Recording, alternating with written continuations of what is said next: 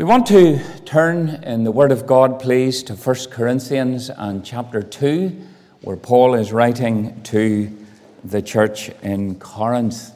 1 Corinthians chapter 2, and we're going to commence to read, please, at the verse 1. 1 Corinthians chapter 2, and commencing to read at the verse 1. Now, Corinth was a location just like Moy or Dungannon and there was a church formed. And of course, a church is, for many people today, a church is a building. And of course, biblically, that's not right. Uh, I was recently down in County Monaghan and I was travelling past what evidently would have been a Presbyterian church, but in huge letters outside it said the meeting house of the Presbyterian church. And I thought, you've got it dead right. This is just a meeting house for the church. The church means ecclesia, called out ones. So you have to be called out by God. You have to be converted to be part of the church. Otherwise, you're just really involved in religion. So the church here is people who have been converted to Christ, are made saints. Again, another big word of confusion. Um, our, the Roman Catholic religion says that if you do three miracles and the Pope and some others find out that they think you're worthy enough, then they make you a saint. Well, of course, that's something made up by that particular religion. There's no biblical precedent for it at all. It is completely contrary to the teaching of Scripture. But what the Bible does say, if you're uh, reading Corinth or Philippi or any other location, it's written to the saints. And you mightn't feel like it, but whenever you came to Christ and received Him as Savior, you became a saint. You're set aside by God. You're sanctified, set apart. You become a saint. I have been a saint for over 40 years now, uh, in the biblical sense. Well, there's still a lot of work to be done in me. I'm sure you're the same. But we become a saint when we're converted. And so this is to the saints at Corinth. And Paul's writing in chapter 2 and verse 1, and he said, And I, brethren, when I came to you, came not with excellency of speech or of wisdom, declaring unto you the testimony of God. For I determined not to know anything among you save Jesus Christ and Him crucified.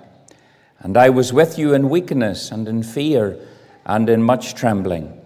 Paul evidently didn't have a lot of confidence whenever he was uh, coming, although he was a very capable and gifted man.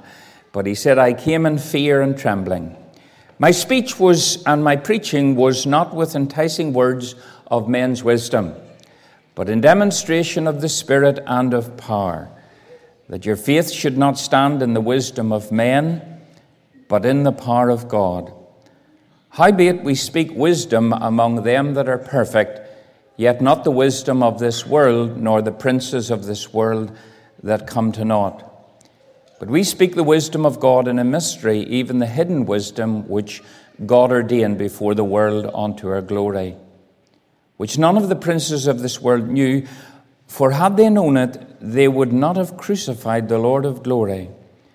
But as it is written, Eye hath not seen, nor ear heard, Neither hath it entered into the heart of man the things which God has prepared for them that love him. But God hath revealed them unto us by his Spirit. For the Spirit searcheth all things, yea, the deep things of God. Amen. And we know God will bless the public reading of his inerrant word. Let's unite in prayer. Our Heavenly Father, we want to thank you for the privilege of coming to the throne of grace. We want to thank you, Lord, that we can come, come in our hearts to you. We thank you, Lord, that you're near to us by your Holy Spirit. And we pray, Lord, for this congregation and the needs, and Lord, for every life that's here. And we pray, Lord, that your hand would be upon us. We ask that you would put a wall of hedge of fire around us, that your glory, that your presence would be in the midst, that we would hear your voice. We do, Lord, pray that you will, Lord, unstop our ears, open our hearts, and bless your word, Lord. I pray as I give myself unreservedly to you, Lord, all I am, all I possess, all I ever hope to be in this life. I unreservedly and willingly give it all to you. And I ask that you would cleanse me, sanctify me, set me apart, and fill me now with the Holy Spirit so that the Holy Spirit can minister to lives. In Jesus' name, Amen and Amen. Can I just say that if others aren't aware, there's a, if you do, and sometimes mothers kind of difficulty with a child, if you do, there's a, a creche. Uh, I'm not telling you to go, I'm just saying that facility's there. It's always difficult. Sometimes preachers get into trouble and they say to somebody, please bring your child out, and then the parent's offended. And then you leave the child, and then everybody sitting around the child, they're all offended because they have traveled distance to hear the word of God, and there's a little child roaring in their ear. And so, the, the, honestly, the number of preachers I've met who have got themselves in a real headache. But uh, just be wise and sensitive to everybody else. And if you do that, then you'll find that there's never a problem arises. But uh, hopefully, there won't.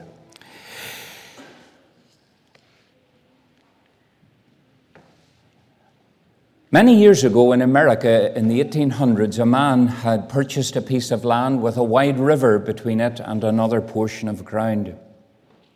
He built a beautiful mansion, and there he lived. And the early and formative years of his life, he got married and they lived with family there.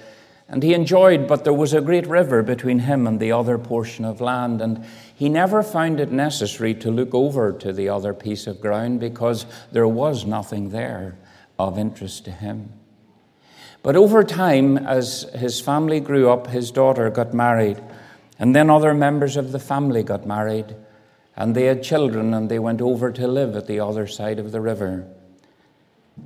Each day, as he came home from work, he would spend his time looking over the river to see what they were doing.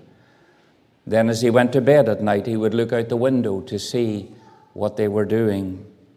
And this became a habit until it seemed as though he spent more time in his heart and his mind thinking about what was going on over the river than what was going on in his home. As we get older and as we come to the allotted span in our lives, if we're granted that, then we discover more and more and recognize that heaven is something God has promised to us those who know and love the Lord. But I want to speak to you today about heaven on earth. Heaven on earth. You see, what many people fail to do, and sometimes we Christians are guilty of this more than any others, and that is to consider and to think more about what heaven is like and what it will be like if we know the Lord.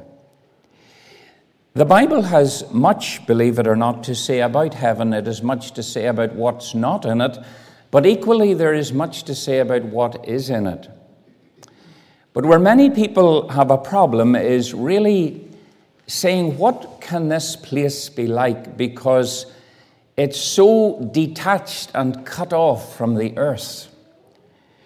And therefore, we very often just close the shutters down and say, well, we just don't know.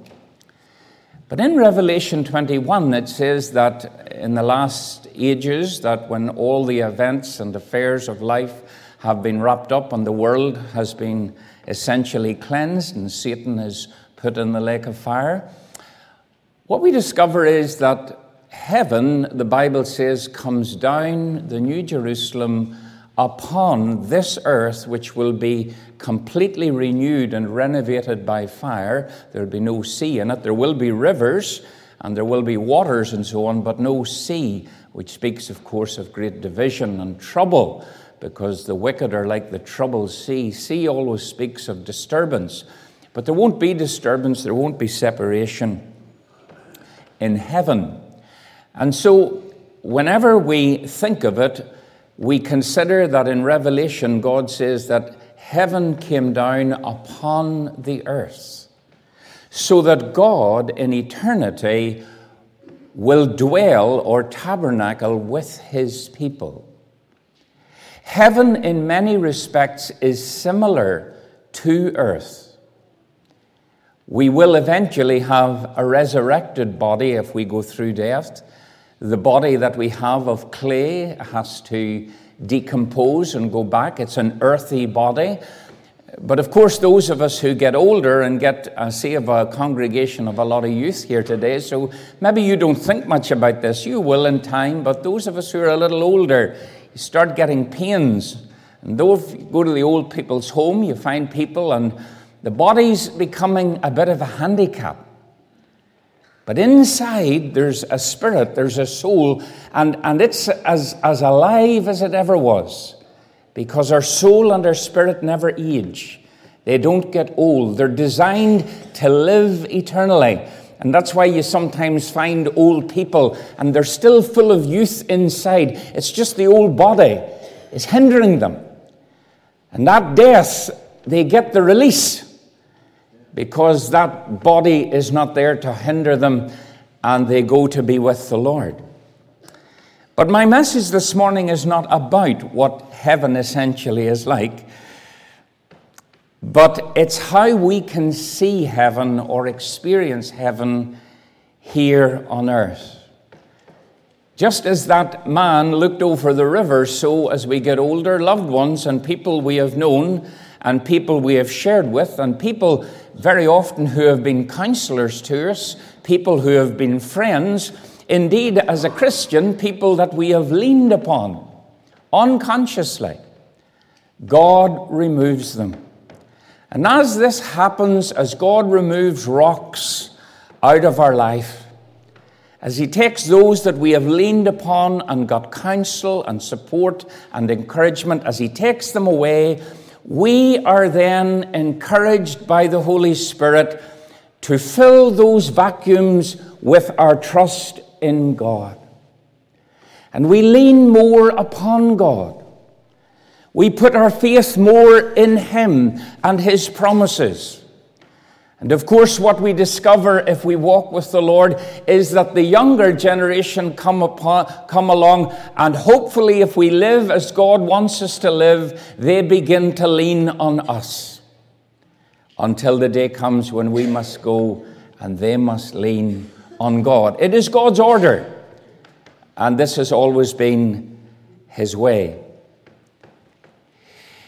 In 1 Corinthians chapter 2, Paul says something which we often hear quoted, and it's in verse 9 Eye hath not seen nor ear heard, neither hath it entered the heart of man the things that God hath prepared for them that love him. Very often people quote that and then they stop, and that's a great injustice to the passage. Because it's, it's, like, it's like going into the Bible with a machete. Because it does say, Eye hath not seen, the physical eye, ear hath not heard, the senses, the human senses that connect us with the physical world, our, our sight, our hearing, our touch, our taste, our smell, those five senses.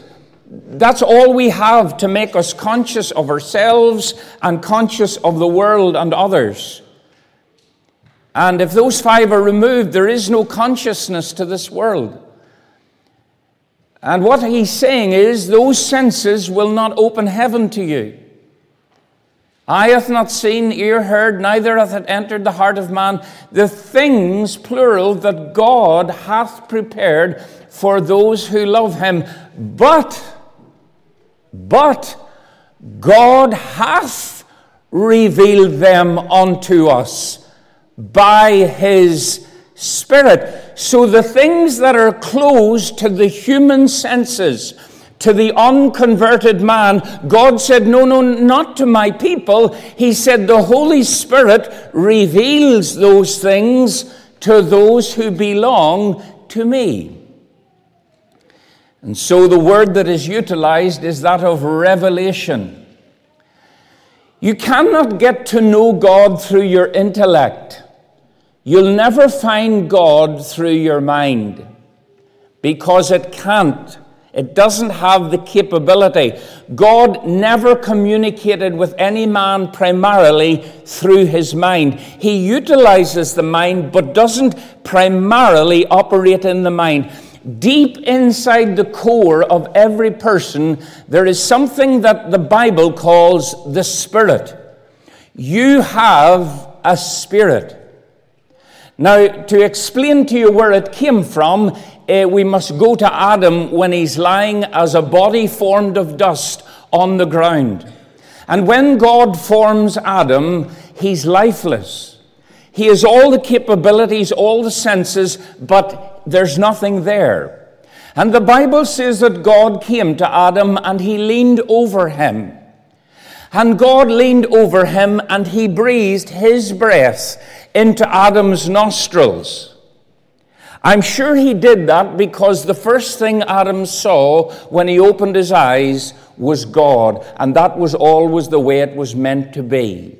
God and man were meant to live in such close proximity, and God breathed, and the Bible says when God breathed his breath into man, then something happened. The breath or the life of God came to the body of man, and a connector was formed.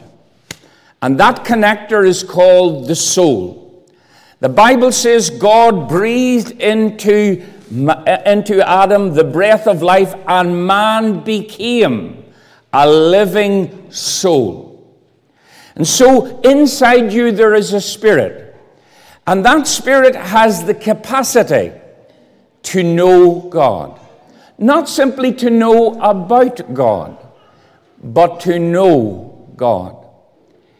And that spirit, of course, whenever Adam sinned, that spirit died. And that's why, whenever Paul's writing to the church in Ephesus, he said in chapter 2, You hath God brought to life who were dead in trespasses and sin. We're born without God. We're born in sin. But we need God.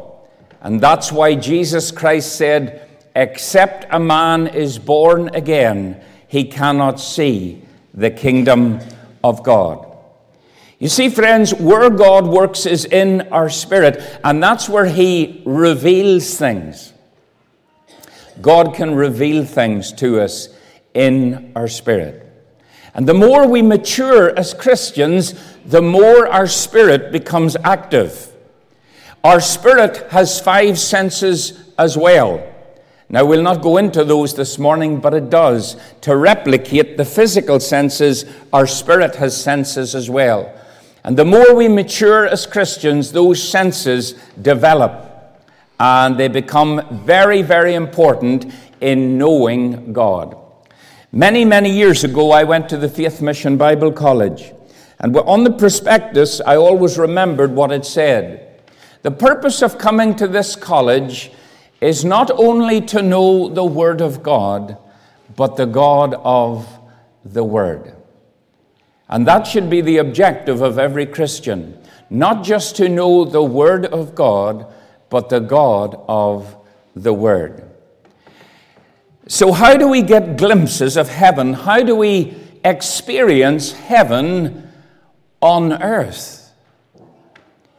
Well, the first one is very, very uh, apparent and very simple, and that is it is recorded for us.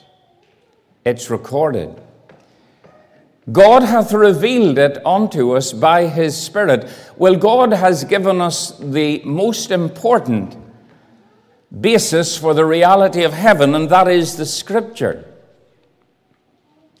I can remember as a little boy, it's one of my memories, as a little boy of about eight. And I know it wasn't long after my father had died. And I can remember sitting in the living room in the home and I recall my mother sitting in a chair, and as a boy, I can remember asking her, obviously, about this issue of heaven had come up. Because I have vivid memories of her telling me, as best she knew, what the Bible had to say about heaven. You see, dear friends, God uses first and foremost Scripture. The Word of God lays down for us what it's like. And we can trust the Scripture because all Scripture is given by inspiration of God and is profitable for doctrine, for reproof, for correction, and for instruction in righteousness.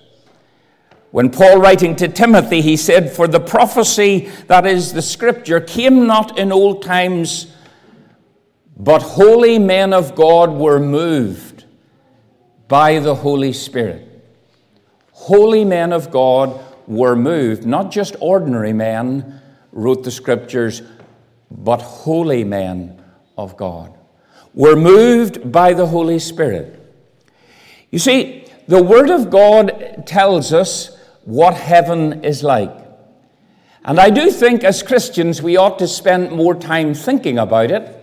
I do think we should, as though we were, I'm sure many of you, if you're going on holiday, you will do preparation and you'll find out what it's like. And you wouldn't, surely wouldn't go without any preparation of knowing where you're going.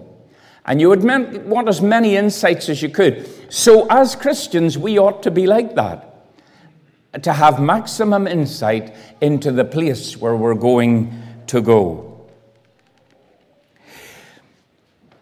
The Bible says in Romans chapter 15 and verse 4 that we, through the comfort of the Scripture, may have hope. The Word of God is described as a sword that cuts. It's a light that exposes sin. But one of the pictures of Scripture is that of a cushion, a pillow, or a bed.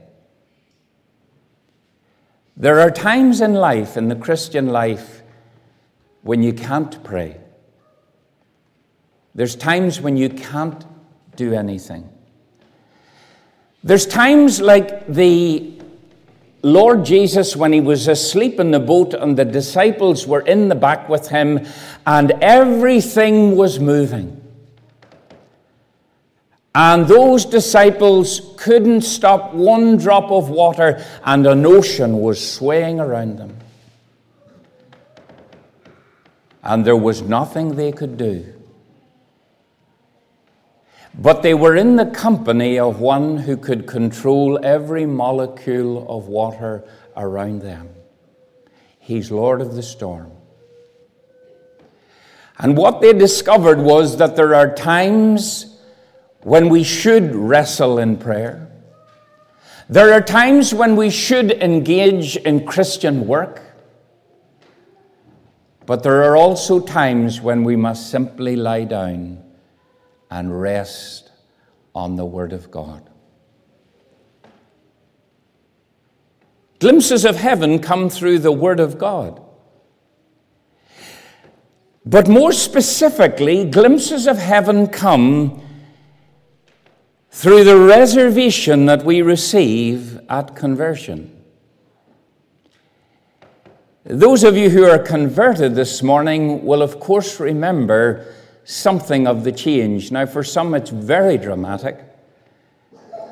Others, it can be a little hazy. But nevertheless, there is that deep heart certainty that is almost inexplicable that I know that I belong to God. I know that I'm His child. I know that I'm going to heaven. The reason being, the Bible says, the Spirit Himself bears witness with our spirit that we are the children of God. You see, I asked the Lord to save me many times as a young person. But when I was 16, 17 years of age, I went to a mission and the evangelist preached, and I can remember God speaking to me. I recall that. I, I experienced that. God was speaking to me about my sin, speaking to me about my destiny, about my demise and my death and my mortality and all those things he's, he spoke to me about. And he also showed me that he had died for me through the person of his Son, the Lord Jesus. And I can still remember the night whenever, uh, as he spoke to me, I, I very tentatively but forcefully came to Christ and said, Lord, I, am really sorry for my sin. Everything this preacher has explained about sin, that, that's me. And, and, and you come into the world to save sinners, so you must have come to save me. And, and I'm a sinner, and I'm sorry. And I'm opening my life to you that you would come in and save me and make me your child. And dear friends, I didn't know the hymn at the time. But these are the words that I could have quoted had I known them. Heaven came down and glory filled my soul. When at the cross the Savior made me whole, my sins were washed away, my night was turned to day, heaven came down, and glory filled my soul. I didn't know at the time, but I had become a child of God in the teaching of the scripture that I had received what the Bible calls the witness or the seal of the Spirit. Paul talks in Ephesians uh, chapter 4, he says that we are sealed by the Spirit. Quench not the Spirit, whereby we are sealed unto the day of redemption. And that word sealed is very interesting because it talks about cargo that is coming from a foreign land to a port. And that's what Paul's thinking of. And he thinks of perhaps timber that arrives in a port. And in those days, in the days of Paul, whenever it, it, it, it, it arrived, there wasn't really much paperwork. But what would happen is whoever had purchased it, eh, there would be a seal taken, and the seal would be put on the timber or whatever it might have been. And that mark, that stamp was put onto that product. And anybody coming along would know no, we can't take that, that belongs to so and so. His seal is on it. And whenever a person receives Christ as Savior, God puts a seal on them. They belong to Him, sealed by the Holy Spirit. And of course, when that happens, it brings great joy. And that's one of the greatest joys of being with people whenever they come to Christ. If you've had the privilege of being with a person who is under conviction of sin and they want to come to Christ and you are utilized by God in some way and you're with them, whenever they receive Christ, you very often can see or perceive or witness heaven coming into their soul. And so the reservation brings this sense of heaven. I know I belong to Him. That's my destiny. But then, of course, friends, the Bible says God hath revealed it that is, heaven and the things of heaven and the things of God. He has revealed them unto us by His Spirit. It seems to me that if the Spirit is the one who does the revealing, then we ought to be opened maximum in our lives to the Spirit. We have to be open to the Holy Spirit for the Holy Spirit to really communicate more and more with us. One of the places where this occurs, of course, is in the place of prayer. Now, for those, and I know there are people converted here today, and perhaps you have never really been in prayer meetings where God's presence came down in power. I want to say to you, with the greatest love of my heart, you have no idea what you're missing. You have no idea. Really. Because my experience in Christian life and that of many I've talked to is that it's one of the unique places where the atmosphere of heaven can come to earth. Now, I'm not talking about the average church prayer meeting because many church prayer meetings, sadly, have an atmosphere where you simply, after half an hour, you just long to get out of them. I understand that. I've been there, and you find yourself just praying, God, please get somebody to close this. This is torture. It's like Protestant purgatory. I've been there. I'm not talking about that. My first recollection of this in my life was many years ago before this work actually began in College Street in Armagh when Bertie and myself and a few others met for prayer. It was obviously something in God's timetable. But I can recall meeting in my very early 20s, 21 or 2, and being in those early morning prayer meetings at 7 or half 7, whatever time they were, and meeting most mornings, certainly three or four a week at the start. And I can recall getting up so early to go to those prayer meetings because they weren't like church prayer meetings.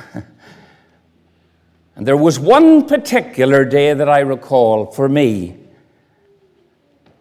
when I experienced something that I had never experienced before of an atmosphere of heaven.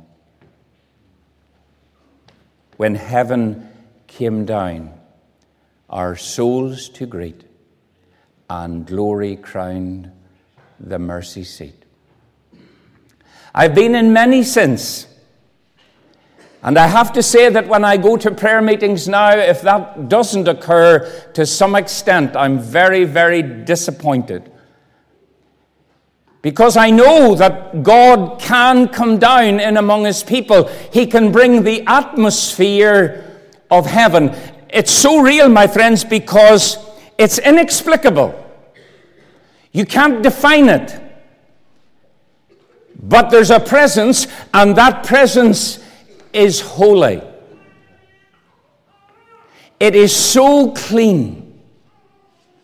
That presence is so bright. That presence is so satisfying to the very depth of your being. It's heaven, a little bit of heaven coming down on earth. It's interesting that before every awakening and every move of the Holy Spirit, that it is always preceded by such praying. It's like everybody who prays who's being prepared for whatever God wishes to do in that generation among his people and the unconverted. It's like God has to make them heaven conscious first so that they can be of use on earth. So, the more that you encounter God, now this doesn't just have to happen in the prayer meeting, but it's a good place to start. It happens in your own heart and it's transformative. Because when in your heart you encounter God, your heart is changed. You are changed. The Bible says, from glory to glory, even as by the Spirit of the Lord. The atmosphere the Bible says that whenever Solomon, at the building of the great temple, when he had made an end of praying, that the fire of the Lord fell on the altar and the sacrifice.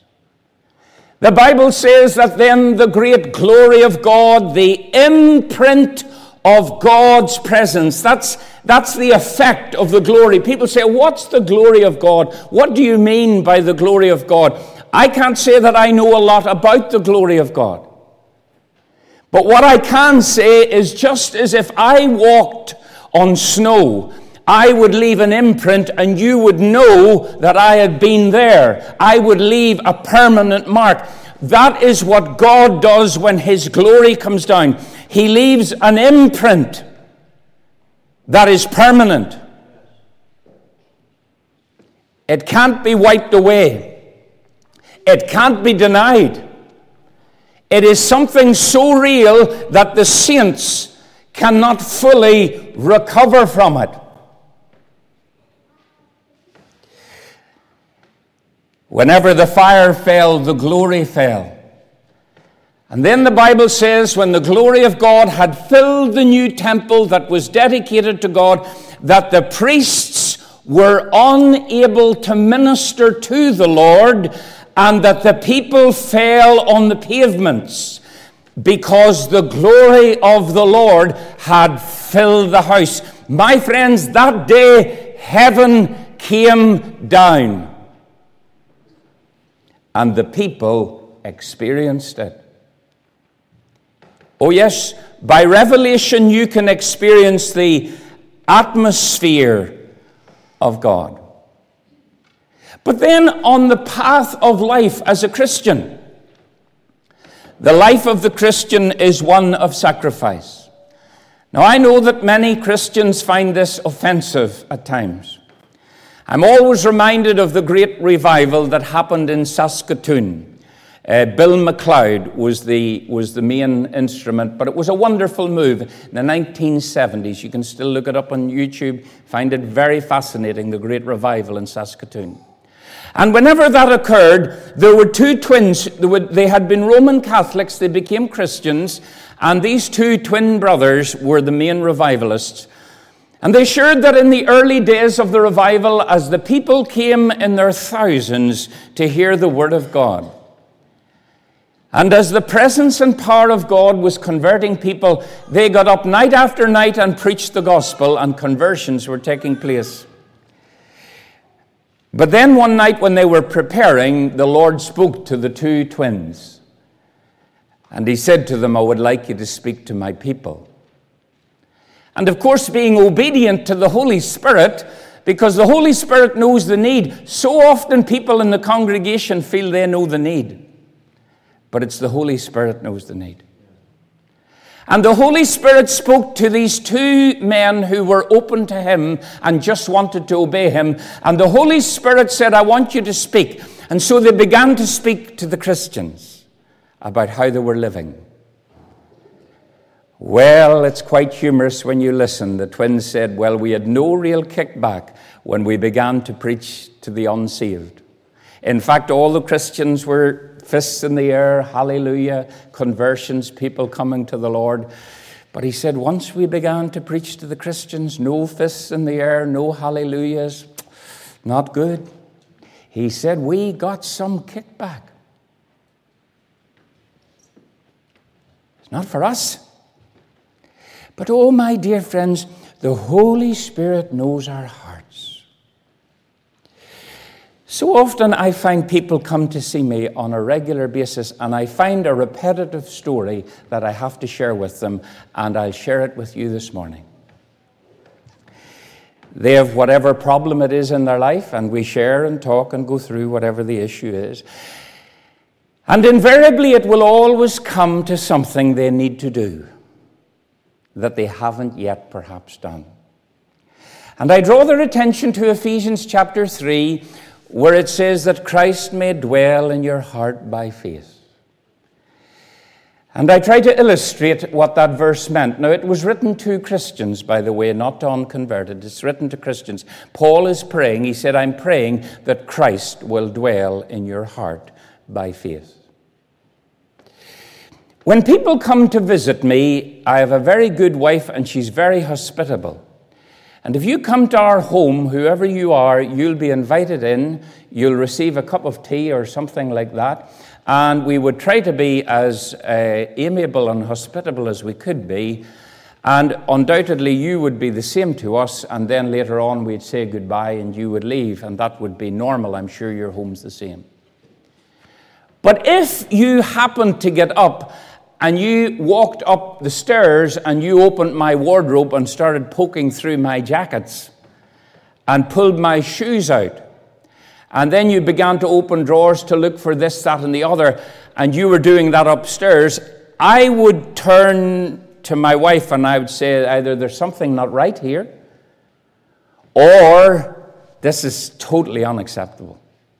This is not acceptable behavior to come into somebody's house and just go upstairs and look. It's just not right. I think you would agree with me. When we get converted, we treat Jesus like the former. We bring him into our lives and we give him the best cup. And we're so grateful that he has come and that we know him and that he's now our friend. We're so grateful for all that He has done for us, and we're very appreciative, and so we are kind to Him. But after we become a Christian, what Jesus begins to do is He starts to walk up the stairs. And He starts to poke into our suit. And while you maybe never have thought of it in that way, what very often your reaction may be as a Christian is, I don't like what's been said. But all you're really saying is, I don't like Jesus being rude in my life.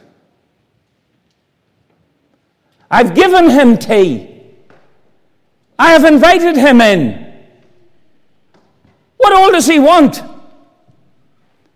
I'll tell you, my friend, what he wants.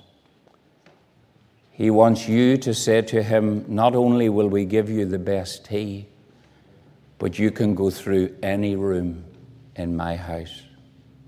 You can go to any cupboard that you like.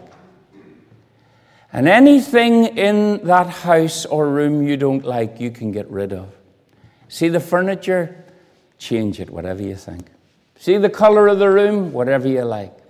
And when you give him that freedom, that's what Paul said. He said, I'm praying for you, Ephesian people, that Christ will feel at home in every area and department of your life. He said, That's what I'm praying.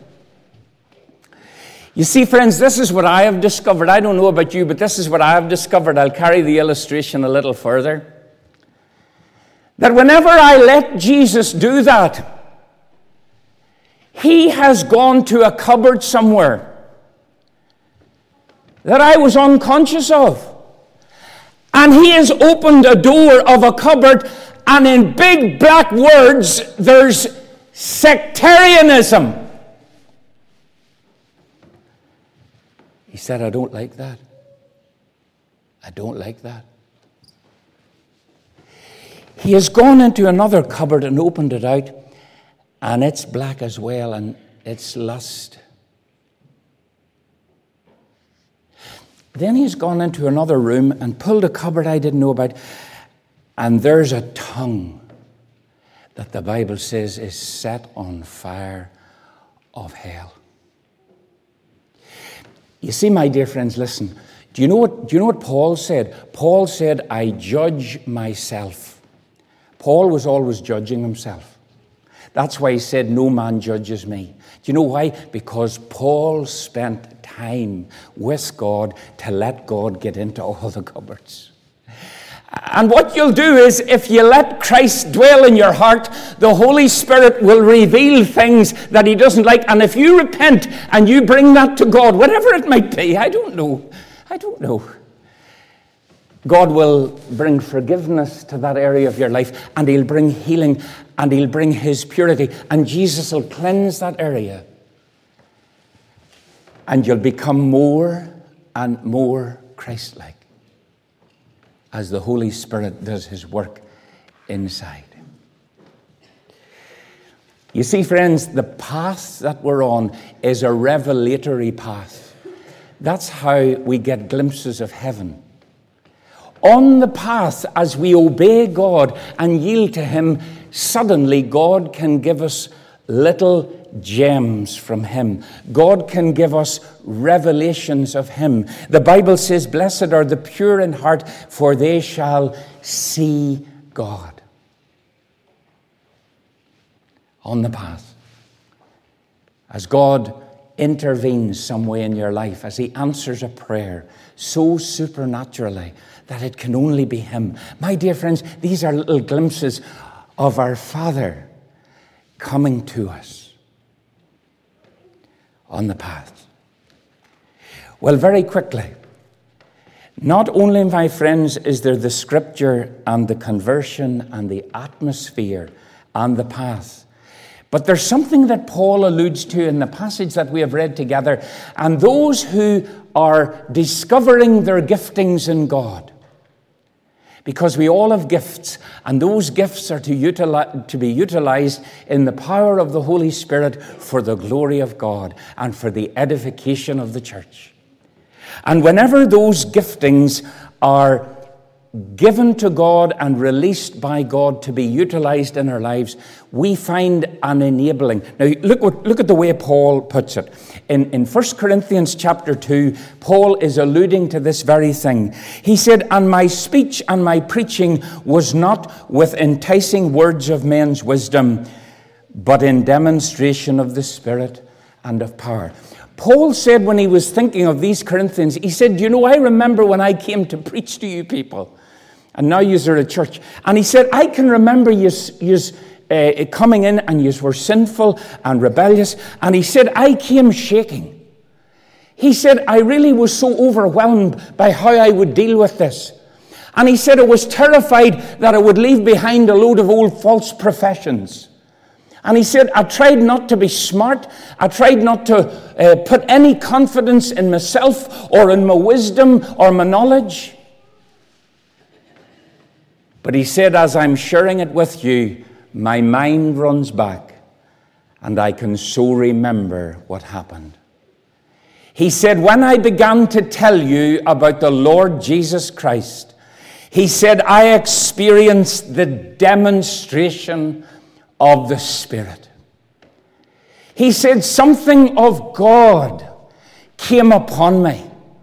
He said something of the power or the dynamite of heaven. He said that came upon me. And he said I was aware of it whenever I was preaching it. He said that was the kind of experience that I had as I preached. I knew that heaven was flowing through me. I knew that the power of God was flowing through my life and that the Holy Spirit was using that same power to bring deep conviction of sin into your lives. And you come under conviction, and then God converted you. He said, I remember that. It wasn't only you who were moved by the power of the Holy Spirit, but I was moved as well. And my friends, whenever we have the enabling of the Spirit in our lives, then we experience something of heaven, something of heaven's help, heaven's assistance. A.W. Tozer rightly said that whenever the Holy Spirit is filling a Christian, it's a bit like the poker. You remember those who are much older, you remember when with the open fires and you put the poker into the fire. Maybe if you were like me, you got into trouble because you were always, if you poked the fire, you were putting the fire out, but it was always nice to poke at the fire. And when you put the poker in and you left it long enough, something happened. When you pulled the poker out, it wasn't just the poker anymore, it was the poker and the fire. They had fused together. The two had become one. They were inseparable. The fire was in the poker and the poker was in the fire. The two were fused together as the poker stayed in the fire. But yet, if you left the poker out of the fire, the fire left the poker. It just left it. And you just had the poker. So, my dear friends, Paul says, Be not drunk with wine wherein is excess, but be being filled with the Holy Spirit. Keep being put into the fire. Keep letting the poker become hot. Yes, my friends, on the path and the journey of life, heaven can come to us through the enabling of the Spirit in ministry. But the final one I want to draw your attention to is one that we look to in the Old Testament initially as I close. Whenever we read of Adam in the Garden of Eden, of course, we know the Lord came to him every day in the person of Jesus Christ. Every evening, the Lord came and spoke. This was before there was sin. God came and talked to Adam. But I don't know whether you've ever thought of this, but the both dimensions were real to Adam. The dimension of the spirit world where the Lord came every day, and the physical world where he worked with plants and the physical. The two dimensions of the heavenly and the earthly were both there. There was no problem. When sin came, then there was the veil came down and the heavenly was cut off. That dimension was cut off and death entered. Do you remember Elisha whenever Elisha was in trouble because the king of Aram, do you remember king of Aram? He was wanting to attack Israel.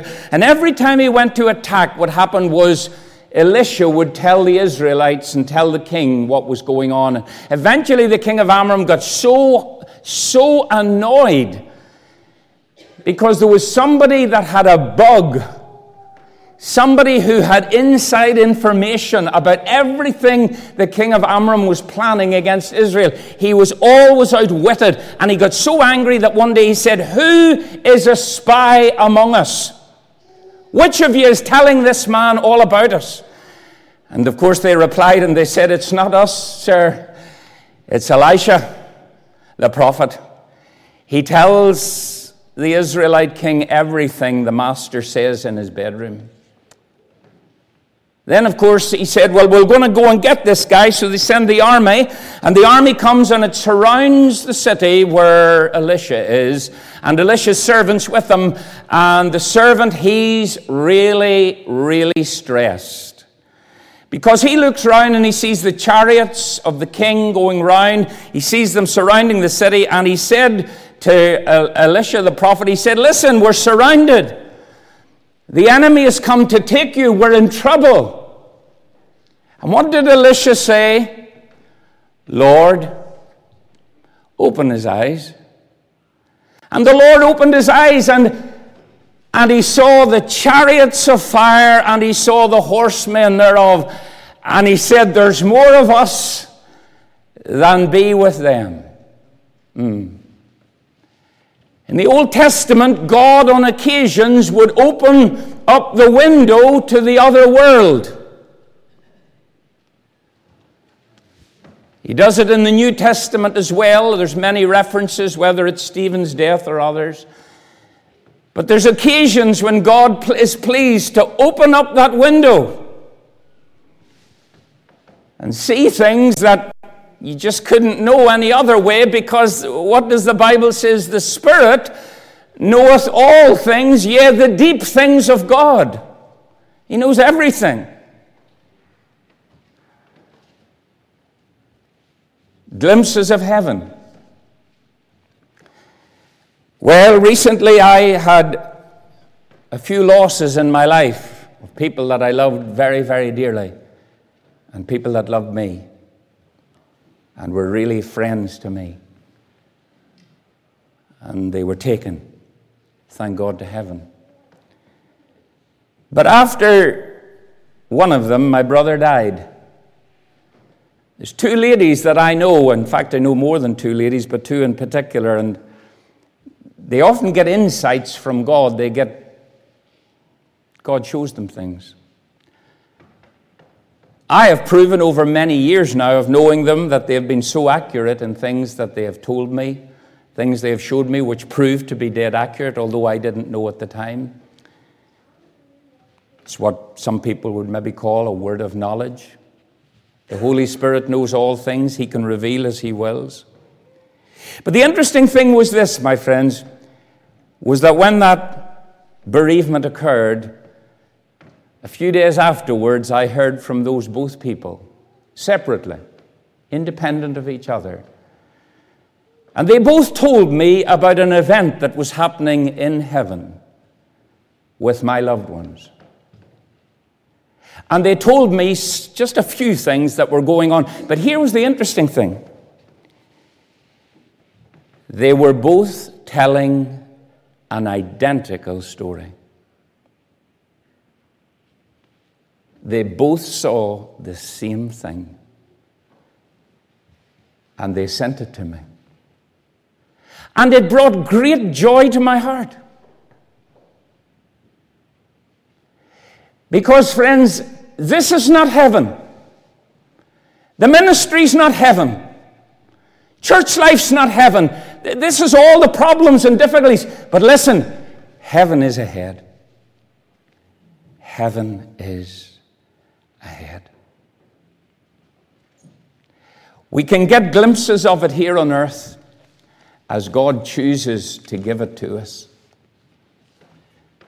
But thank God, like the hymn writer, I am going to a city where the roses never fade. Here they bloom but for a season. Soon their beauty is decayed. I am going to a city where the roses never fade. Let's bow in prayer. Our Heavenly Father, we thank you for your precious word. We thank you, Lord, for your great love to us in Christ. We thank you for the ministry of the Holy Spirit. We pray, Lord, that you will work in hearts today, bring comfort, bring strength, bring grace for the journey of life, meeting the needs of all who are gathered and working on by your Spirit. In Jesus' name. Amen.